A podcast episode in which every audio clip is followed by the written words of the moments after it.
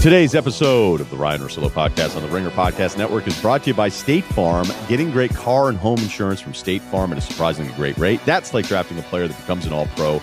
The real deal. State Farm agents provide personalized service so you can customize your insurance to fit your needs. Like a GM putting together their very own roster, you need a team that supports you, and State Farm has got a great one. In addition to agents, the award winning mobile app helps you manage coverage, pay bills, file claims, and more with a great price and even greater service. State Farm goes from strength to strength. Choose insurance that always brings its A game. When you want the real deal, like a good neighbor, State Farm is there. This episode is presented to you by Lululemon. The perfect pants do exist, and you can get them at Lululemon. The men's ABC pants are shockingly comfortable and breathable, and they come in tons of different styles and fabrics, all made to make you look and feel good. Whether you're in the office, at the gym, cheering in the stands, or just relaxing at home, these pants are in a league of their own. Buy a pair today at lululemon.com. This episode is brought to you by Netflix. A gentleman always opens the door for you, but the gentlemen are just as likely to break it down and stash their drugs inside. The Gentleman, based on Guy Ritchie's award winning film, is a new Netflix series that follows a whole new cast of criminal lords and ladies slumming it in Britain's criminal underworld. Guns out and pinkies up. Don't miss The Gentleman, now playing only on Netflix. Today's plan, uh, as always, we'll finish with some life advice. And by the way, I really, really can't tell you how much I appreciate the response to Wednesday's podcast, where uh, we had both Ben Fritz on to talk about movies in his book, um, which actually has been out for like over a year. And I'm going to give uh, you the love and also uh, the podcast a little love. But I think it's the fourth author that we've had on that's book went to number one um, on Amazon. And it went to number one, not just like it went number one in his category for like all four. So that's really, I mean, that's you guys uh, liking the interviews and uh, wanting to read those books. And trust me, like the authors that we've had on, I'll, I've, I've never done, I've had to do it with radio because you'll get like a book sent to you and then you're like, hey, you got to do seven minutes with this guy. Uh, but normally the ones we're doing are just books that I've read on my own uh, and then deciding to do it. So it's worked out and that's been great. And then obviously Trevor Moawad, who's just a different cat. And I'll admit, when I first started reading about him and the stuff, I was like, uh, you know, one of these guys. And then I've hung out with him. And if he's good enough for Nick Saban, then he's good enough for us, I think is the way we should do it. But we'll get back to kind of just me, um, you know, some of you guys, again, are sending really serious stuff to me. And I don't know how I feel about that. And I've had a few married friends say, why are you giving any advice whatsoever on marriages? I'm like, well, you know, I'm not, it's not trying to do math in China. Okay. Like I am aware of people that are married and struggling. I do not, uh, pretend to know what it's like every single day, but I I know uh, that I had parents and they were married technically. So there you go. I mean, I'm not. It's not a completely foreign concept. So hopefully you're good with that. Okay, this week's open though is about Mark Jackson because we are now to the point where the head coaching gigs are almost gone, and Stan Van Gundy gets the gig in New Orleans, and I don't think the Detroit run is a positive for Stan whatsoever. I don't know how you frame the Miami run, considering he was basically replaced because Shaq was like, enough of this guy. And then they went on win a title. So maybe that happens with Stan. Maybe it's unfair. But I was, I'll admit, surprised about the Pelicans thing. I would, at this point, I don't know what the price is for Jeff. Um, I don't know if it's cheaper for Stan, um, because I think there was some interest in Stan, or excuse me, when in Jeff Van Gundy back before, but I don't know if Dell Demps is eventually going to go ahead and hire him. And Dell is no longer running the Pelicans. We know it's David Griffin, and maybe the Stan thing completely works out, or maybe it turns into something where I don't know. It, it feels like wherever he goes, there there turns into like a bit of a tune out phase with him, and I'm just I'm worried about Zion, Brandon Ingram. You know, I don't know if Lonzo's really a core guy at this point. Uh, you know, Jaxson Hayes, whatever. I mean, JJ's there. Is that enough of a veteran presence with Jrue Holiday if Jrue's even on the roster. So the Stan hiring did surprise me a bit. Uh, I guess I'm probably a little more biased towards Jeff, but you know, the anti-Jeff argument is like, hey, how long can this guy go without coaching? But my argument would be, had you ever heard like do you listen to him on the broadcast? Do you realize how in tune to every little thing is that's going on here? And so Mark Jackson doesn't have a job again. And remember, he was fired now six years ago by the Golden State Warriors. But when it comes down to Mark Jackson, there are a lot of things that are brought up. Um, and really, I think it comes down to this you are either informed or uninformed. If you are informed, you understand why Mark Jackson doesn't have a job. If you are uninformed, you are screaming all sorts of accusations for why Mark doesn't have a job. So let's review. Mark Jackson, three years, Golden State Warriors, and he went um, just over 500. You know, that first year was pretty rough record wise. But if you look at what he did on the whole, going from 23 wins to 51 wins, that's basically the hardest leap to make that 20 and 30 win team. They improved by 24 wins from his first year to his second year. So he was there for three years. The last year was 51 and 31. He went 121 and 109. Uh, they beat the Nuggets, which was the analytic darling of the 2012 13 season. And then they lost in the first round to the Clippers in that game seven series. Remember, Bogut was hurt. I didn't have him. Um, that series was obviously very close. It went to seven games. They could have maybe gotten into a second round. But he gets fired. I had known he they Golden State Warriors definitely want to go in another direction, basically that, that entire season. And there are organizations that will not want to fire coaches, even though they want to fire them, or they're like, ah, can we really fire a guy after he just won 51 games and has led us to this improvement? Because Mark did a couple really positive things. That team played very tough defense and you know, coaches probably get too much blame or too much credit on the development of the players. Like, I, I just think there's certain players that are stars that are just going to be stars. I could be coaching them and they'd be stars. So that sounds like an anti Mark thing. If you're very pro Mark, you would say, hey, what would these guys be without Mark? Well, they'd probably still be six shooters. You know, Clay learned how to dribble more. Um, Steph saw the court a little bit better. I mean, there's a player argument there where Draymond Green had told me, and he's made this public. He's like, dude, he's like, Mark had me playing small forward. I would have been out of the league and not gotten like rookie extensions. Um, Curry was off the ball and Jarrett Jack was running the offense. Was that the best thing to do? Well, at the time, a lot of teams were kind of doing that kind of stuff, and Steph numbers were insane.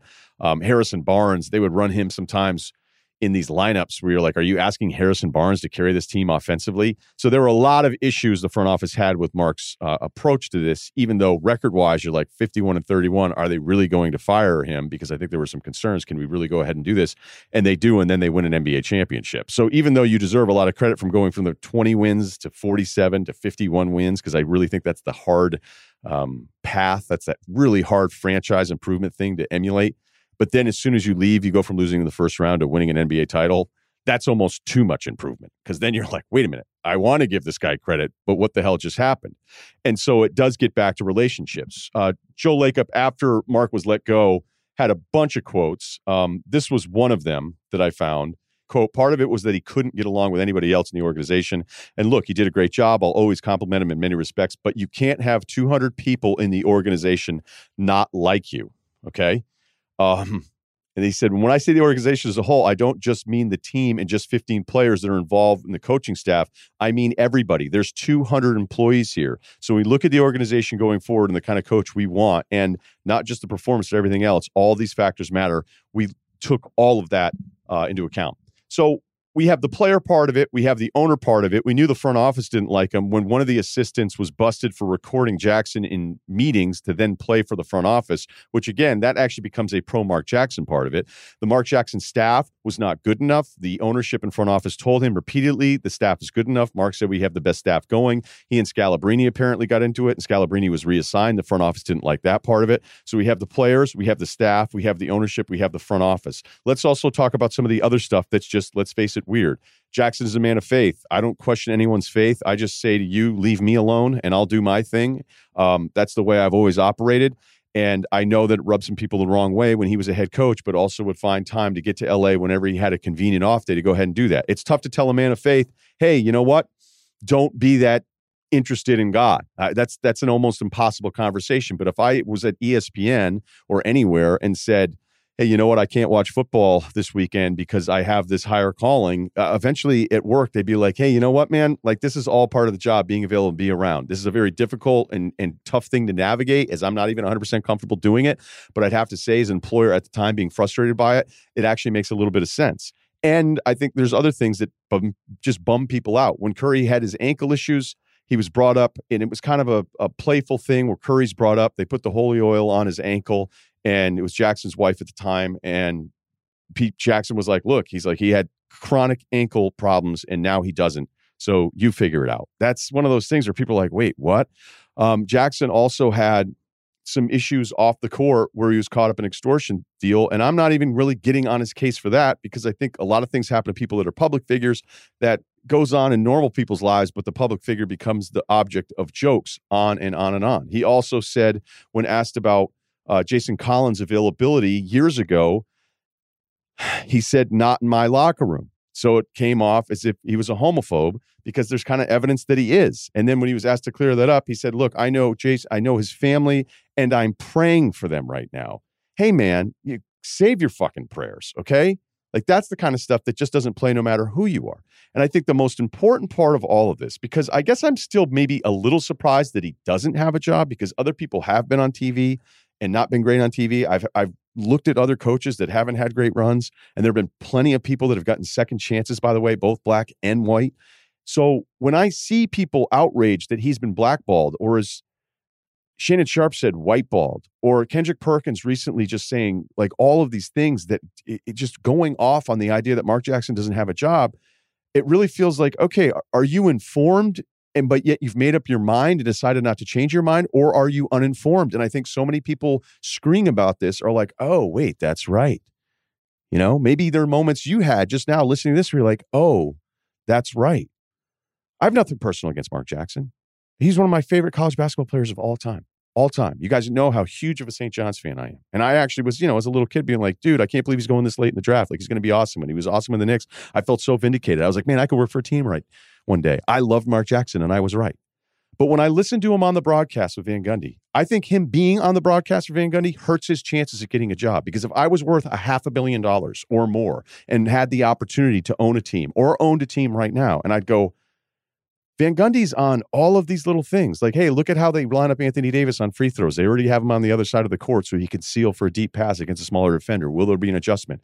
Hey, what's going on with this substitution? Hey, this rule's actually wrong. Why are they doing it this way? Jeff Van Gundy will say, here's, hey, Jayson Tatum, something's wrong with him. And he's the first to point it out. It happens multiple times every single broadcast. Jeff Van Gundy is easily the best NBA analyst in the game right now.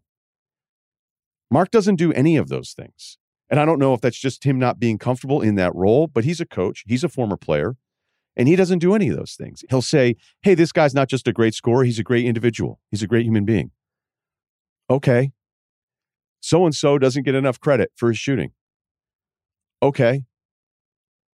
And everything is results based. If the shot goes in, it was a great shot. If the shot doesn't go in, hey, that's the guy that shouldn't be taking the shot. It's very, it's very minimal depth. And when you have people that make these decisions, you're almost instead of looking at the resume in Golden State, which is on its surface a good resume, you'd say, hey, yeah, what, like six years? Like, let's give this guy a shot. Young team, gonna play defense. That's hard to do. But I think being next to Jeff, when Jeff runs circles around him on the broadcast, it it might remind people and go, wait, why why is this one guy way better at talking about the game than the other guy? So I think the best thing Mark could do would not be on the broadcast with Jeff. And who knows, that might happen. So I just think the more we look at it, and hey, man, trust me, this is not white guy decides to push back on racism segment because I've probably done with those for the rest of my life. I'm saying specific to this one because the NCAA numbers are atrocious. The ADs, the head coaching, the diversity that we have in the pro sports league still is not what it needs to be. I'm not pushing back on any of those things. But when it comes specific to Mark Jackson, there are the informed and the uninformed. And hopefully, if you've resisted this, you're more informed now. This episode is brought to you by Netflix. A gentleman always opens the door for you, but the gentlemen are just as likely to break it down and stash their drugs inside. The Gentlemen, based on Guy Ritchie's award winning film, is a new Netflix series that follows a whole new cast of criminal lords and ladies slumming it in Britain's criminal underworld. Guns out and pinkies up. Don't miss The Gentleman, now playing only on Netflix. This episode is brought to you by Lululemon. Guys, if you're ready for a new pair of pants, try one of Lululemon's ABC pants. They're made to make you look and feel good. And there's lots of different styles to choose from. My favorite, because I walk around LA every day, I like the joggers. I'm not jogging, I'm just walking fast. But if you're working out, I would try them out. And if you want something a little sleek, maybe business like. Maybe try the ABC Slim Fit trouser, but I am a joggers guy. I just once COVID happened, I was just like, I'm I want to wear jogging pants and joggers and all kinds of soft pants as much as I possibly can, especially when I'm working out. Ultra comfortable and versatile. ABC pants are really in a league of their own. Buy a pair right now at lululemon.com. UFC 254. Nurmagomedov, Gaethje, Jon Anik live from Abu Dhabi, the W Hotel, walking distance to Fight Island. joins us now on the podcast. How is uh how is that place? I, have always wondered about visiting it. I imagine now it's certainly uh, more restricted, but give me a breakdown of of visiting that part of the world. Well, I know you appreciate first class service, and it's always a treat for me to chop it up with my old buddy. But, dude, the hospitality and the world class nature of the customer service here is like nothing I've experienced in the world. And I've been traveling with the UFC for nine years. I've been to Brazil 27 times. I've been all over the world in uh, all sorts of different climates and hotels. I don't think it just has to do with this COVID 19 climate. I think this is the way they treat large groups in general. Everything is, is to the nines. I had the best seafood meal of my life last night. And, uh, you know, my poor wife hasn't been to a restaurant since February. Here I am eating these five star dinners and everything else. But obviously, as you know, the UFC was first and got way ahead of this. And uh, they've made some mistakes along the way. But you know, it's good to be here. Obviously, the first time I came here a few months ago, I had a false positive, which was a little dicey, but four negative COVID tests and uh, ready to call these fights here uh, in about 48 hours. I hate to ask another stupid question before I get to the important ones, but shopping there, I imagine it's the worst place to buy high end stuff because everything's so expensive. Like, I doubt that there's deals on stuff, correct? Yeah, no, the prices are uh, inexorbitant, and uh, Dubai's not far from here, and they don't get any cheaper over there. So, absolutely, I haven't done much shopping while I've been here, but it's pretty strict, man. Like, I know you like to get out and you like to work out. Like, I have a loop that I can go, but it's very strict. You got to wear your mask. You got to be on the right side of the street, and I have no problem telling you to uh, to go back where you came from, so to speak. As somebody who likes watches, I swear I feel like Dubai. It's just dudes rolling around with Rolex Patek, and you're like, "Are you allowed outside if you don't have one of those?" But I can't imagine like while I'm in Dubai, like I remember when I had no money, and you and I would look at fancy watches in Las Vegas. Like I mean, I was so I was broker than you were. I think, unfortunately, um, just because you're smarter than I am from not back then, from every day since. But uh, we'd look at like fancy watches and I'd say something to the guy, I'd be like, well, you know, if I, if these tables right. And I probably was asking you for 20 bucks later that day. Uh, but then whenever I see some of the footage from Dubai and just dudes are rolling with every possible watch combination you can think of, I'm like, you know what? I probably, if I ever end up there, I'd, I'd probably just deal with my normal guy. Then, then just be like, hey, while I'm in Dubai, let me pay twice as much for a for something else. All right, let's talk fights, okay? Because um, you know, Nurmagomedov is interesting for a bunch of different reasons. I want to start with him on this side. He is the clear favorite. I think that line is is almost too much. But again, you're the gambling guy. This is your world, uh, as you'll be calling it. Uh, you talk to him. What's he like right now? He, he's had both an incredible run and a horrible year personally. Yeah, this has been the most challenging year of his personal and professional life. If your listeners and viewers don't know the story, his father, Abdulmanap Nurmagomedov, not unlike your dad, just a, a, central force and figure in his life. And friend doesn't even begin to describe it. Coach doesn't even begin to describe it. Not only did Abdulmanap Nurmagomedov build seven or eight fighters literally from scratch, seven, eight years old, into bona fide UFC fighters and contenders, uh, but he's been Khabib's best friend. So to lose him in this climate is something that Habib has had to overcome. That being said, I think he might be the mentally toughest athlete that I have ever been around. I do think if he was forced to come back sooner, right, three months ago, he wouldn't be in as clear a headspace as he is in right now. But he is very much a matter of fact guy who is like, dude, like in his sort of improving English, he's like, what am I supposed to do? Like, he's not coming back. So do you want me to live on or do you want me to mope for you guys all week? So he's been very thoughtful with us. I asked him if he and his dad ever had any conversations about Justin Gaethje as a future opponent, and because I was trying to figure out a creative way to ask him about his father, and he said they did talk about Gaethje, but not necessarily as a future opponent for Khabib. But the number one reason Khabib is here is because he believes Gaethje is the toughest challenge, and he wants to bolster his legacy, and, and he loves to compete.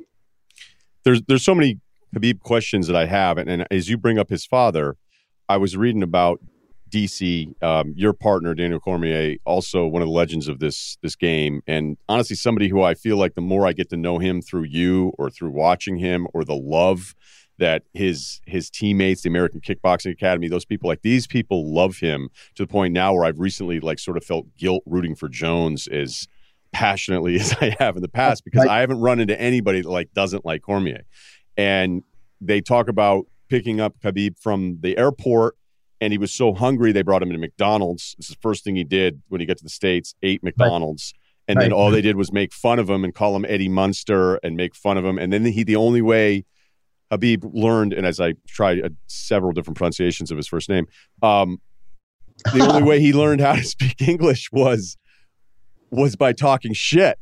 Like they were like he didn't really know how to talk other than everybody talked shit to him. So his English was like just talking shit back. And I I don't know that like when he was going at it with Conor, it was um I give Big Cat a lot of credit for this because he made an excellent point on it because we were talking about it and he was like, I just don't think Habib gets it. I don't think that he understands like it's just the opponent is gonna talk shit and make and say bad stuff about you. And then here's this kid, this Russian kid that grows up with this singular purpose. His father, Cormier mentions when he came to train, tried to grapple with Cormier. And Cormier's like he was actually like trying to win. And I'm one of the greatest heavyweights in the history of the game. So like, are you kidding? What are you doing? So I think there's a, a part of this where I actually respect and appreciate. It's not the 28 and 0. It's it's not him knocking Conor down. It's that the more I'm learning about him, and I'm certainly way behind you guys that are in it all the time, the more that I'm like, this is what these are the kinds of people that we're supposed to like. That despite that he's a global superstar, he's still coachable. He he doesn't care about the bullshit. And he's able to kind of turn the page in a way that I think a lot of us would have a hard time dealing with the tragedy he's dealt with, where he's like, let's go fight. Like, that's what I'm here to do. And sometimes we make it more complicated than that. Yeah, no, I think you set it up well. He is the ultimate sportsman, right? Sportsmanship could be his middle name. And I think we're always in an interesting juxtaposition in mixed martial arts because I'm not a lifelong martial artist, but I know martial arts well enough to know that it is rooted in respect and burying any hatchet after competition and all of those things. Yet here we are in fight sport where you're punching each other in the face, you're defending your face, not a rim. And oftentimes to build up a fight and to maximize your payday, you got to talk shit, right? And that is obviously not something that Habib is inherently comfortable doing. Um, but if you watch footage, and he's posted a lot of this footage leading up to this fight of the way he embraces his opponents after he sort of unceremoniously suffocates and mauls them half to death, right? He is so gracious and so thoughtful. I keep coming back to that word. I mean, we have so many Brazilian fighters who have learned English, not that many Russian fighters have mastered English the way he has. And it's not so much in his articulation. But Ryan, when I'm asking him a question, he is staring a hole through me, and there is not a single word that I could utter that he would not understand. You know, and I just think there's an intellectual aptitude that sort of touches on everything in his life and allows him to be physically and mentally and emotionally tougher than so many of these guys. And uh, he's just excited to get in the cage and have them lock the door and to prove that this guy that Justin Gaethje that everybody's putting on a pedestal and calling a live underdog is just another guy. Okay, so let's talk Gaethje because last time, well, not last time, but I'd had you on, you know, I've had you on a few times now when we were doing kind of this like, who's the toughest guy you've ever seen? You mentioned Gaethje. This is over a year ago that you mentioned him. We see the Ferguson fight where I think it showed maturity and it also showed that Ferguson is made of non-human parts um, because that fight. I mean, there's so many fighters that I see lose that I end up walking away from the fight going, I like this guy even more after he lost, and that Ferguson loss is certainly one of those. So just take this any direction that you think is important for the listener here, because other than the praise that you have for Gaethje, we realize the opponent here isn't uh, isn't a joke here. Right. Well, Tony Ferguson had put together one of the most illustrious lightweight winning streaks in UFC history. He was the first fighter at 155 pounds, which is ubiquitously regarded as the best division in MMA. Tony was the first guy to put a double digit UFC winning streak at lightweight on paper. And Justin Gaethje silenced that noise and took all of that hype and then some in dominating and eventually finishing Tony Ferguson. And sort of that Ferguson Gaethje fight was hard for me to watch as somebody who has covered a boxing death because that's how boxers die, right? Right? Is that you stand on your feet, you take perpetual damage, you're too tough for your own good, you know, and the brain swells and never recovers. So when Khabib suggests that Tony Ferguson may never be the same, I'm not sure that he's too far off. I think it's going to be really hard for Tony to now turn the page. But obviously, the focus this week is Justin Gaethje. Best thing that ever happened to Justin, he was 20 and 0 after winning his UFC debut. Came into the UFC as a, a major champion from another organization, had defended the belt five times. He was credentialed, but hadn't the strength of schedule that was going to get him the big fights. Then he lost two in a row in the UFC. And that's what turned the corner. He went from being a guy whose goal was to be the most exciting fighter in MMA and then the goal shifted. He wanted to be the very best. And in Trevor Wittman, he has arguably the best striking coach in the game. They're best friends in addition to being teacher and you know pupil. And uh, they just made a few tweaks. But the buzzword coming out of the Gaethje camp all week has been focus. Right? They feel like if they're focused for 25 minutes, they have the best lightweight in the world. You know, it's never I out of Gaethje. It's always we talking about his team. And I also think too when your dad works in the copper mines for 37 years, right? So much has been made of Khabib and Abdulmanap, and rightfully so. But Justin Gaethje's father, Ray, flew over here with me. The Ferguson fight was the first time Ray Gaethje had ever missed a fight. When you work in the copper mines for 37 years, and that's the the male role model in your life, Justin learned a lot from Ray. But the number one thing he probably learned was dude, I don't want to be in the compromise. You know, I got to find a way out of the compromise. And man, has he found a way out. Says as soon as the fight begins this weekend, his mom will be able to retire because it stands to reason if we do a big enough number, number on pay per view, this is a seven figure payday for uh, for Justin Gaethje. And uh, again, I'm really just excited to see what he can do with the opportunity because I think skill set wise, he's got as good a chance as any lightweight on the roster to uh, to do the unthinkable. Shout out James Taylor. Um, so when I listen to you talk about Gaethje, I mean, one of the craziest parts of this is that I mean, this is an all-American wrestler, and already he has mentioned like I want nothing to do with with um with getting on the ground with with Khabib because right. it it makes sense. I mean, anybody that sees the way uh Khabib has dominated his opponents and yeah, Gaethje, like Gaethje's like, look, if we want to go to the center of the ring, that's fine. But he's like, once we're out to the the walls here of the octagon, like I already know that's not where I want to be. And the fact that you know his stand up, certainly against Ferguson, I think some of the knocks on Gaethje were that his stand up was so good that you know he was always out of control and looking to just murder dudes. Um, right. And yet here's a matchup where you would think with his wrestling background he would feel confident, and yet it's just another level with who he's going against. Well, and it's not Greco-Roman wrestling, it's not freestyle wrestling, it's mixed martial arts wrestling. And as great as Justin Gaethje was collegiately, and, and Ryan, he was known as a great defensive wrestler in college, right? In theory, in this matchup, that should be another feather in his cap. But Khabib, almost every interview we sit down with him, he says MMA wrestling in terms of the application and just the little nuances, wrist control. It's just a totally different type of wrestling. I do believe if this fight is contested on a napkin in the center of the octagon, it is Justin Gaethje's fight to lose. There's no doubt about it. But I do believe, even in a limited sample size in the UFC for Gaethje, I think he is the lightweight best equipped to get up and maximize those transitional opportunities to get the F up and get back to his feet. The biggest issue you hear from previous Khabib victims and they talk about this leading up to the fight. They say, I can't simulate the guy in training necessarily until I feel him in the octagon. I don't know how strong he is. And most of these guys who fight at 155 pounds say he feels like a 205 pound light heavyweight, and they just can't move him. They feel like his feet are in concrete, and they just simply can't get out from underneath this man. I think Gaethje is going to be able to do that. The question is, how many times will he have to do that? But uh, I don't know. I think he's got all the skills to get it done. I mean, I hesitate because I'm on the call to sit here and tell you he's a live underdog, but I will agree with what you said off the top. I think if you see Gaethje in that plus 270, plus 280 range, he should be plus 210, plus 220 with respect to Khabib. By the way, can I follow up on you covering a fight where the boxer died? When was so that? it was uh, it was Leavander Johnson in 2005, and you know, there were people in the media section screaming at the referee to stop the fight. But sometimes, as I mentioned, these fighters are too tough for their own good. So Leavander Johnson at the so end this of is the back, fight. This is back when you were still in Boston and we were working together. We used to go out there for the fights. But you, yes. I obviously was now out of the picture. I had been let go.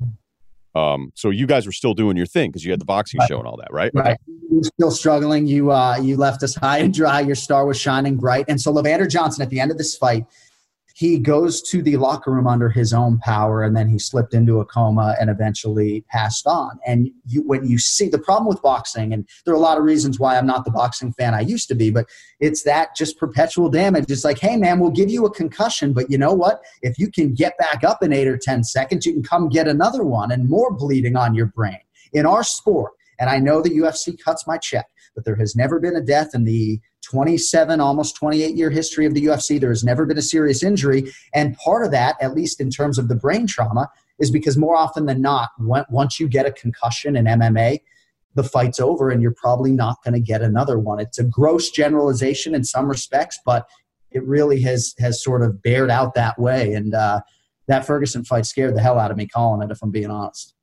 By the way, is are we looking at a, a Georges St. Pierre match here with Khabib, And I know he said, look, he's going to come down to 155. I'm not fighting him at 170. And I think the anti Khabib people would say, oh, you know, here we go again with this guy. But like, look, if he's 29 and 0 and on the run that he's on, I mean, he kind of can call the shots. And like, look, this might have been a fight. I'm not trying to say like GSP is. Uh, uh, let me be respectful because we know who we're talking about here, but this is about a decade after we would want to see him fight.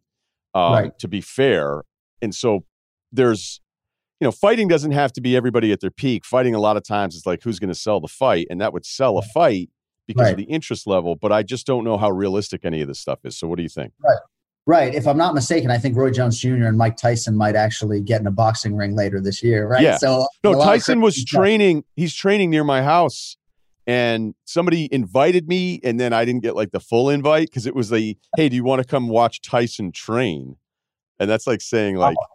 You know are you serious like that's i guess right. like asking if i want to write a season of mad men like yeah we're like done right. Like, and then it, it didn't happen and then all my buddies by the way like which you would love and it's probably happened to you too the clips of tyson in five second bursts look insane and my buddies are like, dude, I think he's going to be good. He'd be like, do you forget how the sport works? Right, you right. don't just like you don't just get to win fight. Like I granted, when we grew up, five seconds was good enough for Tyson in a lot of these fights. But like, give me a break. Like it's well, a right. different, it's a different level. Yeah, totally different beast. And uh, I don't know how many rounds that fight is scheduled for necessarily, but uh, Roy Jones Jr. is going to try to extend that fight. You can be sure. But the Georges St. Pierre thing is interesting, right? And you talk about Khabib, and some people say his style is not all that aesthetically pleasing. Georges St. Pierre had to deal with that for a while, but GSP made the takedown a thing of beauty. I mean, I remember being at UFC 100, and every time he would pick Thiago Alves up and sort of dump him down. I mean, the yeah, crowd, he, yeah, you know. So there is a way to make wrestling and grappling very much pleasing to the audience. I think Khabib certainly has his naysayers when it comes to that. My issue, though. Well, look, is, I don't think it's knocking it, saying it's not as exciting to watch. Like it just no, is. No, just I mean, right? well, right, like, no doubt about it. And most of those people still buy his pay per views, thankfully. Yeah. But I guess for me, it's about a guy who hasn't been an active competitor cutting the queue. They let Georges St. Pierre, the long-standing welterweight champion, after a three-year retirement, come back and fight Michael Bisping for the 185-pound title. And I thought it was very nice of the promotion to do that. It was an honor for me to get a chance to call George's fight, of course. But this is our best division, 155 pounds. There are plenty of contenders who are worthy of championship opportunities right now. So certainly if Khabib wants that fight to try to go 30 and 0, and if George has an appetite for that fight, even if they meet at a catchweight, I'd be okay with it. But again, I am the, the UFC fan in me just likes a meritocracy. And I like to see Khabib as the long reigning lightweight champion challenge the true, in his prime, number one lightweight contender. Uh, if we're talking to UFC, we have to talk McGregor. We know that he chimed in with that weird video of him um, praising his own illegal kick while he was on his back. And Khabib had top control, and it was actually I was like, oh wow, that is illegal. And then he was like, this is a thing of beauty. This should be legal. Um, we know he loves the attention, so he was going to chime in here. And let's face it, too. I mean, he's he's facing another uh, legal sexual assault allegation. I'm never comfortable in saying, "Hey, this guy's the worst because of this," or then at the other extreme saying, "Oh, he's fine, nothing bad." Like I don't know. I don't. I don't admonish. I unless I know. I don't defend really strongly unless I know. Um, but we know that he's a fighter. And I also think there's so many anti Conor people out there. And look, it makes sense for good reason that I think it's a little exaggerated in how bad this run has been for him as far as a professional fighter, considering the challenges that he's taken on. So, where are you at with Conor right now? Where is the UFC with him, and, and what can we expect in the future? So it looks like January 23rd, if everything stays the way it is right now, he will headline a pay per view against Dustin Poirier in what is a rematch of a fight that took place in 2014. Now, they fought the first time at featherweight, right? This fight needs to happen at 155 pounds so it can be a true lightweight title eliminator. Conor McGregor, as we sit here today, Ryan, most people believed that his best UFC division was going to be 155 pounds, right? He's fought Nate Diaz at 70. He fought Donald Cerrone at 70. He started as a featherweight, but most people felt like 55 was his wheelhouse, okay? We're seven years into his UFC career. He has one UFC lightweight win. One. over Eddie Alvarez for the UFC title. So I always thought Conor would want to build this lightweight legacy and he would want to fight Dustin at 55 to prove without a shadow of doubt that he right now is the number one lightweight contender. Lost in all of his transgressions and the allegations and everything else, he's so good, right? Like there's so many anti Conor people because his profile is through the roof. There's a lot of anti Khabib people because he got all of that Conor shine and then some. But people lose sight of just how talented Conor McGregor is. And there's jujitsu skills, there's defensive wrestling skills, but he's one of the most pinpoint strikers in UFC history. We've talked before the distance management. You should hear the way his fellow fighters talk about his ability on the feet. He's truly an all-time great, but his body of work in MMA doesn't necessarily support that, right? Yes, he was the first simultaneous two-division champion. He neither he didn't defend either belt. Some champions say I'm not the champ until I defend it, right? So I'm right, looking right. for Conor McGregor to do, and granted, COVID 19 climate, I understand, but to do what he said he was going to do have a Conor McGregor fighting season, be active, bolster his MMA legacy so that when he is feet up in retirement, you know, he can enjoy sort of the the the scalps that he can add to his resume because right now his UFC resume feels very incomplete to me. Yeah, whenever I see like losing against Nurmagomedov, like most people thought that was going to happen, um, especially based on styles. But Conor at that point was kind of like a tough guy to go against. I mean, the Nate Diaz fights were incredible.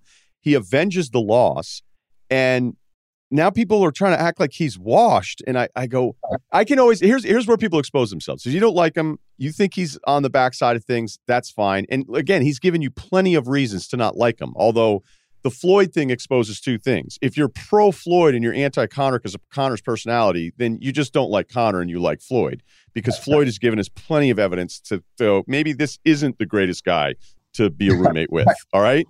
But when people then go like, well, look at his, he lost to Diaz, he lost to Nurmagomedov, he lost to Floyd. I'm like, wait, wait, wait.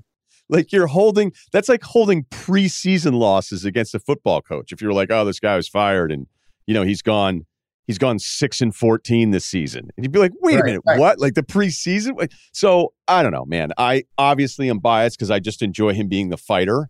And that's where I am with a lot of the guys that are in the public eye. Like I don't there's a standard that is I probably have a lower standard for what I think people are.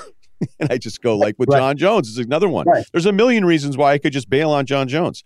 I can't figure out what the hell his deal is on Twitter. Part of me is almost admiring the fact that he's just turned the page on his own bullshit where he's ready to go with anybody and call everybody else out because he's like, look, what am I going to do? Not live my life? And as we know, like Jones keeps tweeting it at Adesanya. Um, so where are we at with this story now? Because he's tweeting far more than anything else. So I'm sure a lot of your audience knows that he vacated the light heavyweight title, which was put on the line in September, and Jan Blachowicz is now the 205 pound champion.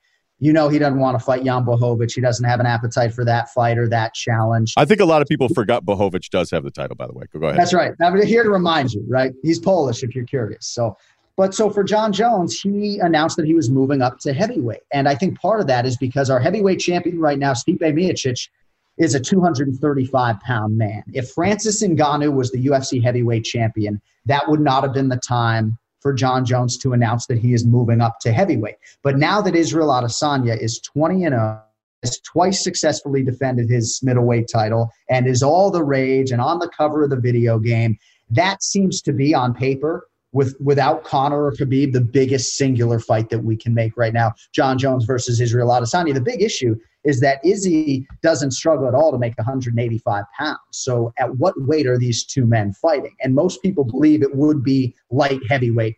At least force Jon to cut down a little bit. And uh, I just think for Adesanya, again, he's one of these guys who wants to fight the number one contenders in his division. And certainly, if they want to make it worth his his while, he'll fight Jon Jones at any point in time. I would also add, if you're Jon Jones, you better fight Adesanya soon because, as you've seen, he is not only is he not getting worse, he is getting exponentially better every time we see him. And I think that's a scary proposition for Jon Jones. I just think there's so many layers to his game each and every time we see him. But uh, we'll see. I think that uh, you know if you if you're of the mentality that you have to strike when the iron is hot in combat sports, then I think 2021 we will see Jones and Adesanya the thing with Israel too is that I mean, Bones talks to him like he's 13 years old, right. and he's 31. He's older than you would think, but he's absolutely, especially with his last fight, we were like, I wonder how this is going to go. And you're like, well, yeah, there you go. I mean, this guy is, it feels like hitting kind of his ceiling. Uh, although I still think Jones' ceiling, as you were the first person I ever heard point out, was like, no, Jones is going to be the greatest of all time. Like he's really that good. And I was, uh, I was like, all right, you know, whatever. And then when you see him at his absolute best, you're like, Jesus, like even when Jones sucks, he's like way better than everybody else. Like that's how I, I don't know that he sucked in a lot of fights, but I've just seen him be in control in a way that it kind of reminds me when Luke Rockhold fought Bisping and Luke was almost like, Ugh, this is stupid. Why am I even here? Right. like early on, like Luke lost that fight, I thought, because he just was like, eh, all right, I'm just going to kick your ass. And then it was like, ow, that hurt. Oh my, like that hurt too. Oh, Jones yeah. Jones has fought like that at times, but never lost. Um, at least that's Right. I don't know. I don't know if that makes any sense to you. No, it does. And he has come close to losing when he had a less than optimal training camp for Alexander Gustafsson in 2013. He nearly lost his belt and, and was very undertrained. And yet, Yeah, that's is- right. Yeah, such a mental toughness, though, to Jon. I'm just telling you, man. Uh, I don't know how foul the language can be, but he is a Go for it. Yeah, he's a motherfucker, man. I'm Yeah. telling you, there we go. he is willing to embrace those dark places. You know, Justin Gaethje is the captain of team willing to go to those dark places, right? The places that maybe you would go to as an athlete that I wouldn't even, right?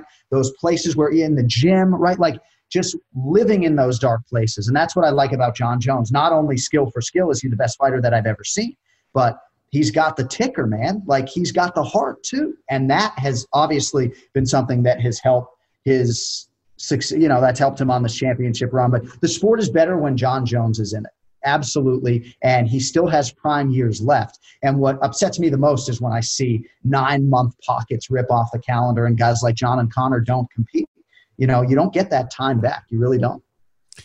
You brought up Ngannou, who, as he's as he's peaked here, um, and look, he lost to Stipe early on. You know, like it's it's not.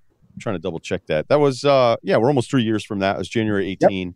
Uh, and Stipe, like I can't tell if I like him when he's big or if I like him when he's thinner. Because I mean, both both sides of it. I don't know. I mean, you feel free to answer that one there.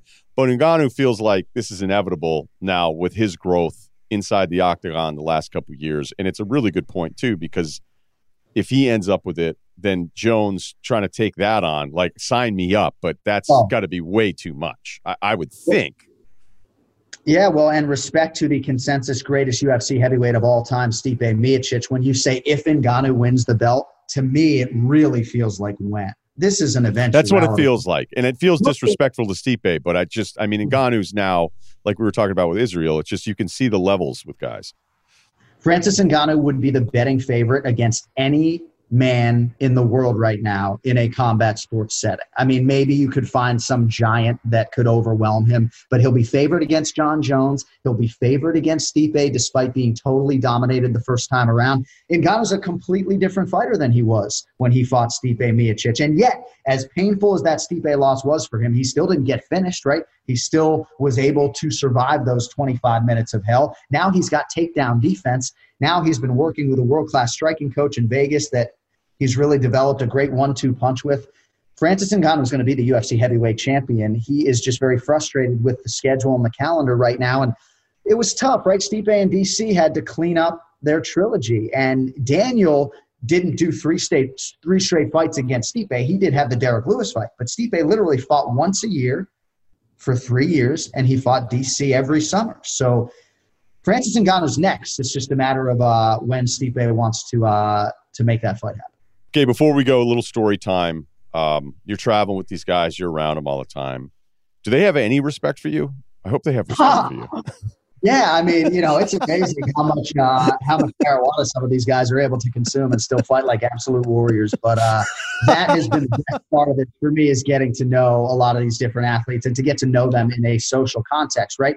Because a lot of people think I'm just a fucking robot wearing a suit, and if they're not listening to my podcast, I'm a completely different guy, obviously off the air. You're a and, very uh, buttoned up guy professionally. Very Oh, I buttoned up. try to I try to inject my personality, but Dana White's my boss, right? So there is some caution there, and I try to walk right up to that line without crossing it. But I have developed a pretty good friendship with Justin Gaethje, and uh, he was so excited to be like the first athlete back and then to do what he did against Tony Ferguson. He was jumping out of his skin at that hotel in Jacksonville. And I will just tell you that when he walked out of our fighter meeting, I sort of followed him out of the room and I try to build all these guys up. But I said to Justin, I was like, let's go, Justin. And he turns around, pauses, and looks at me and he's like, USA.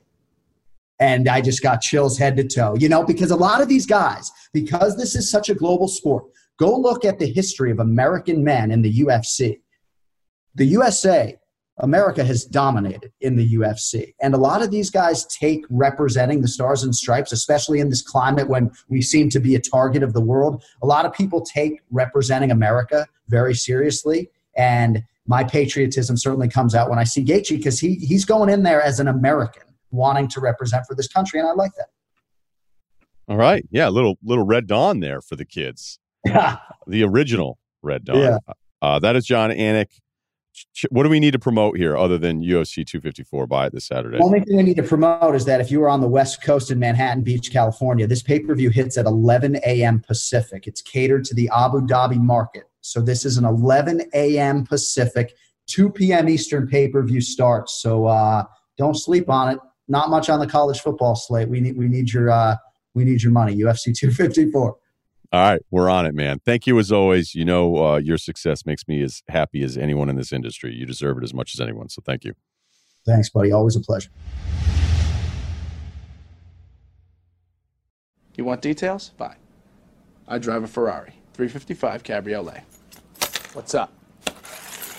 I have a ridiculous house in the South Fork. I have every toy you can possibly imagine. And best of all, kids, I am liquid. So, now you know what's possible. Let me tell you what's required. Okay, life advice. You know how it works. Life advice rr at gmail.com. Uh, I hope you guys enjoyed, uh, again, that with Trevor last week. I, I know he had a lot of fun last week. Actually, we just did a couple days ago. Okay, uh, we got a couple here. This one's a little different. Title Live in Girlfriend Won't Flush the Toilet. Don't worry, we're not going to start getting gross with these as we maybe find more and more lanes to try to help guys with. Uh, pretty standard. I kind of knew where this was going to go. Hey, Ryan, I'm 35, younger millennial girlfriend recently moved in. So what does that mean? What hey, can we uh let's just double check millennial age here again because it's it goes older than you think. Yeah, I think millennials and, are like 32 or something is like the max. No, I I don't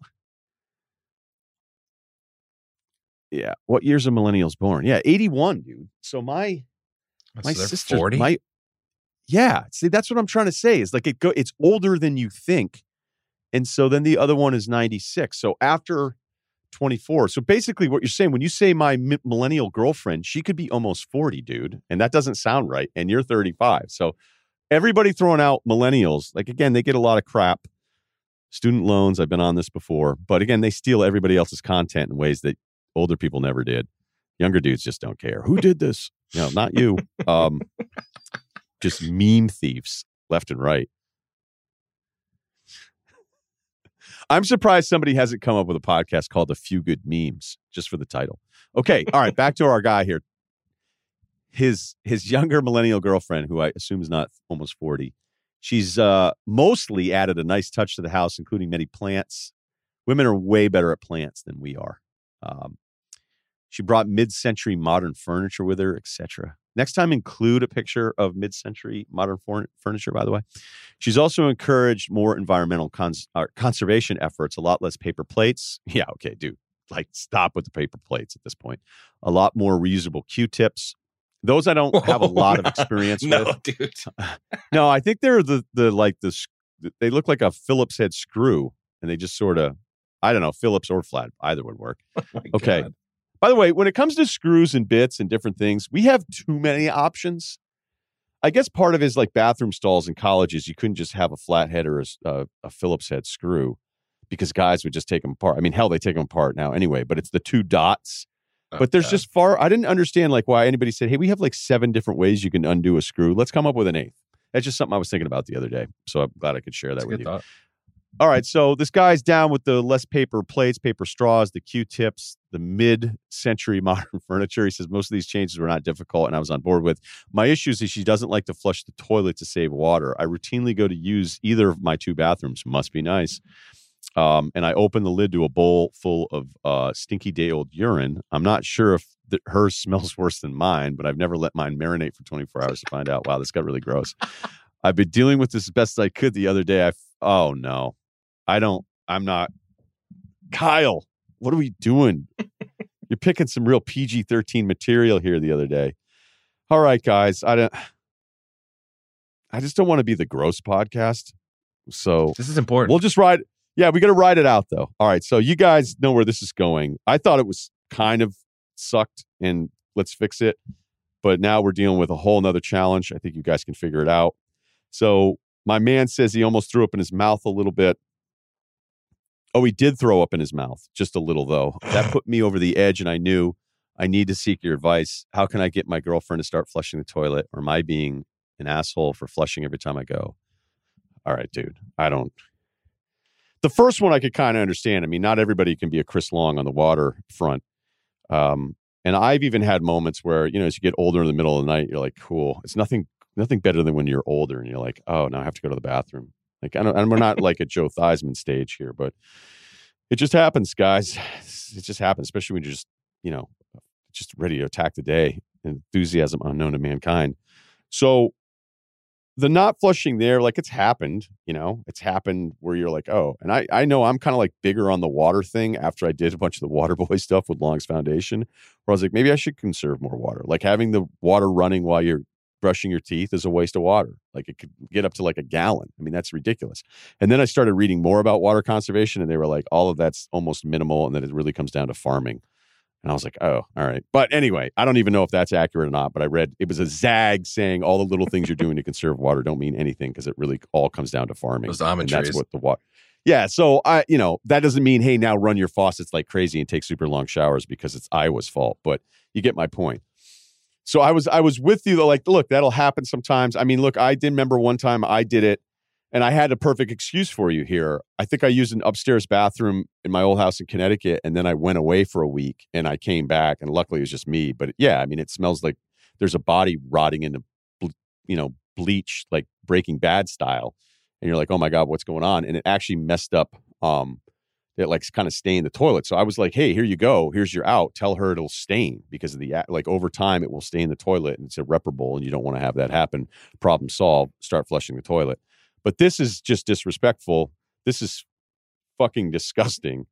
And I don't know if this can be solved. So that's you know what you could my, do? you're just, you're just gonna have to say Go ahead, go ahead. Sorry, go sorry, ahead, sorry, Kyle. sorry. No, I'm I'm worried. I was about to cut you off because I'm worried where your advice is gonna go, but people want to hear from you. So I was go. just gonna say you could threaten to be like, listen, if this is that big of an issue, I'm just gonna start randomly flushing the toilet to make up for all the flushes you're not. And then maybe it's like, hey, could you just flush when you use the bathroom? Otherwise, every time I pass it, I'm gonna start flushing the toilet. You don't even have to. You could just say you're gonna, and it, and it might actually the bigger picture for her might kick in to save more water. She could actually flush when she goes.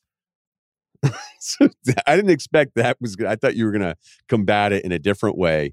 Um, okay, I, I see what you're saying. Yeah, that's pretty juvenile. How about you just flush the? To- I don't. You're gonna. This is gonna have to be like almost a one-on-one intervention. like I always feel like whenever you have to really try to get somebody's attention, you have to talk to them in a way that's different. So, however you interact with your girlfriend, however you have disagreements, the way to try to get somebody to really pay attention to you is you have to approach them with a cadence, with a body positioning. You have to approach it in a way that she's not used to seeing you have a dialogue with her Mm. so that it registers with a little bit. I'd love to think that any girl that, you know, you're this close with and live-in girlfriend and you want to marry and, and you're excited about it. I mean, look, everybody's got got some stuff, but uh this is I don't envy this at all, man. And if she pushes back on it, uh you know, she's like, sorry, this is my decision. Like, hey, water to actually maybe just forward her that article about Iowa that I read and tell her it's tell her it's It's really idea. not yeah, it's not solving that many problems. Okay. I want let's get out of that. Let's get isn't somebody a bummed out 20 something trying to think about a career? In these times, you don't want to bring your immune system down by having the bathroom having all that bacteria in it. Yeah. No, that sucks. These trying times. Okay, we got another one here. Uh, this one is a topic near and dear to my heart. All right, I've got a friend of mine who I've known for over 30 years. We met in second grade and we were both now 41. Shout out to just missing that millennial tag. Uh, generally speaking, I don't give him or any of my buddies fashion or grooming advice unless they ask me. Sometimes I want to, but I try to hold it in. A friend of mine is a disaster when it comes to his appearance. A few years back, we went out to a club and he was wearing sandals and a Spider Man t shirt. I said, Really? That's what you chose to wear? But whatever. What can you do? Actually, I just point him to Abbott Kinney in the future. It'll fit right in. Okay, but recently he's been going bald. No big deal. I have a lot of guy friends I know who are bald or going bald. We're at that age. I don't know if I like this guy writing the email. All right. to me, you have two choices. Either one, you get a conservative haircut, very short and neat, maybe a goatee as well. What is this guy? Middle reliever who's a little heavy. Um, or two, you just shave your head. You know, there's a third option, and it you could shut the fuck up. All right. Um, either looks fine to me. The one thing I don't think you should do is grow the side and back hair out super long and comb it over. Uh, my buddy has done this. It's not quite as bad as Trump. Try not to get political on the podcast, uh, but it's getting there. Uh, he's also mostly gray now with a gray beard and looks like a homeless person. Okay. Last week, I finally broke down and said something to him after seeing a Facebook picture where he looked like someone you see on the freeway. I said, Bro, you're going bald. It's not the end of the world, but please shave your head. Just do it. Shave the head and at least trim the beard. Now he's pissed off at me and worse yet, will not admit that he's going bald. Not sure what I should do going forward. Was a mistake to say something to him. Just want your take. All right. He's clearly your lifelong buddy. And actually, I'm giving you shit because I remember what it was like for me when I first started losing my hair. And there's like this denial phase where I think even when I started getting the bald spot, a buddy was like, "Whoa, wait a minute, are you getting thin back there?" And he was like examining me like it was junior high dissecting a frog, and he's like, "I don't know, man, it's like getting a little thin." And I even said in the past, like I remember having a hairdresser who hairdresser, uh, well, whatever. I got my hair cut at a fancy place when I had it, and I was like, "Hey, am I thinning out back there? What's going on?" And she was like, "No, no, you're fine, you're fine." Lied. And then the first time I actually saw like a picture with a little bit of light where I could actually see like the development of a bald spot or just thinning, thinning hair back there at the top. I was like, "Oh my god, oh my god, it's happening! Like, why the fuck is this happening to me? Why is it going to happen to me? Like, I want to be on TV. This sucks. This is the worst. Girls are going to hate me. You know." Um, I look. I had one friend who I think literally got engaged and married to the woman he's engaged to because he was like, I'm losing my hair and there's no way I'll do this well if I break up with her and then have less hair in the future. Um, so you have to understand like hair guys like you think comb overs are terrible. You're not the one losing your hair. Like it's like it's really tough. It sucks. It bummed me out. It wasn't like ruining my day. Um it wasn't something i woke up with and said oh my god like i, I don't want to leave my bedroom. Like eventually you know you get up go to work and do your shit but it sucked. I hated it. I hated it uh now i guess i'm fine with it but it took me a long time to get to that point of just going all right I'm going to shave my head. And yeah, you know what? When I finally shaved it, I was like, all right, I'm good. And I'm also lucky that, you know, I'm 6'2. I'm lucky that I'm in decent shape. I'm, you know, I'm lucky that I don't have a lumpy, weird alien head. So that part of it works. And I'm I'm lucky that it's not like a full blown horseshoe where there's still enough on the sides and on the top. So I I lucked out in it, it sucks that I lost my hair, but I lucked out on the rest of the parts of like getting away with what I could possibly cobble together the rest of the way, right? But what the hair guys don't understand about the bald guys is that all the shit you're saying to us, like we have internalized this. We've done the mirror angles a thousand times. We've asked for friends or we've not asked to look because we're afraid of getting the answer. We've tried the foams, okay? Fucking math on the foams doesn't work, folks. You know, I told you about the Propecia thing where I went and I was like, hey, I'm thinking about getting into MMA. And while I'm here, can I get some Propecia? Can you fix my shoulder and give me a prescription? And they were like, no and no. I was like, all right, cool, doc. Thanks. That was like the first time I'd had insurance in years. I go, I thought insurance was supposed to be awesome. Like, what happened? I got the wrong guy, you know? And he was like, no, no, thanks. He's like, all right, blood pressure's good. See you later. I was like, so that's a no on anything. I was like, uh, you know, can I get an MRI on the shoulder? Like, I'm afraid it's my, the shoulder's going to get ripped out of the socket. He's like, yeah, I don't care, whatever. And I was like, Propecia? And he's like, no, bad side effects, not doing it, don't believe in it. I was like, okay, well, I believe that I may never have sex again could be a side effect here if this hair loss continues to happen. So he didn't like that response. Um, I, I just, I can't emphasize enough that when you give losing his hair guy a hard time, he's already done it to himself a million times over. So it enrages us that are losing their hair. And I've talked about the Scott thing. Like Scott would look and it would get a little bit more thin and he'd start looking up at the top and he'd start, and he wanted, he was rooting against my hair. He was rooting for it to continue to go bald because he was bald and he wanted me to go bald too. And I just mentally wasn't ready because there'd be angles I'd go, hey, I look fine there. I look good there. And then the celebrity basketball game happened, and I guess JB and uh, I don't figure who else was on the call made fun of my fucking hair for the entire fourth quarter. And my buddies were like, dude, this is really bad. Like, are you going to want to fight Jon Barry? I was like, maybe. I don't know. I mean, again, but it's my hair. So what am I supposed to do? I came back to thousands of tweets saying, you're the ugliest human being ever. Um, Wow. but no one did an article on it. So no one cared. Uh, I, I just, I just, you're going to have to like let him be on his own timeline. And it's clear when he goes to the club, you know what? If he wants to wear a Spider Man shirt and have a comb over and a homeless beard and go out and talk to, I don't know if he sounds like he's probably married or whatever. Respect it. Respect that he doesn't give a shit. It's not your hair. Like, yes, you are right. You are right, man. But there are times when there is no advice to give because he's already played this through, probably, or he's so he's so not aware of himself. Well, clearly, if he's doing the comb over thing, he realizes he's losing his hair. But I'm I'm to the point in my life where I'm. It's like I respect smokers sometimes. When I see a guy outside of work firing firing one away, I'm like, look at that guy. He's still smoking outside at work. That's amazing. I think if this guy wants to go to a club with a terrible comb over sandals and a Spider Man shirt, you let him have it. Maybe he's happy. Maybe he loves it. Maybe he went out that night and was like, I look awesome. This is great. We should do this more often. Or maybe right now he's like, God, you know, the one thing that sucks about coronavirus is I can't go to clubs anymore. Maybe that's how he thinks. So um, that is a personal rant. And yeah, I wish I had shaved my head earlier, but I just wasn't ready. And until I was ready, I wasn't going to do it. And for a lot of guys losing their hair, they're just not ready because it's really hard to go, okay, now I'm going to be bald for the rest of my life. Because when we look in the mirror, especially if we're taller and it's just in the back, we're like, man, I look awesome until a jib camera decides to drop down from the heavens in the middle of a radio show to expose your bald spot to a massive audience on E ESPN2 because the producer thinks it looks cool, which again wasn't one of my favorite radio TV shows I ever did when the jib decided to zoom in on the back of my head. Um, and you're sitting there on TV, national TV, going, Are we seriously doing this right now? And I'm just being embarrassed in front of everybody. That was a good that was a good show. All right, that's the podcast. Please rate, review, and subscribe as much as possible. We will uh, talk to you on Monday for a football recap.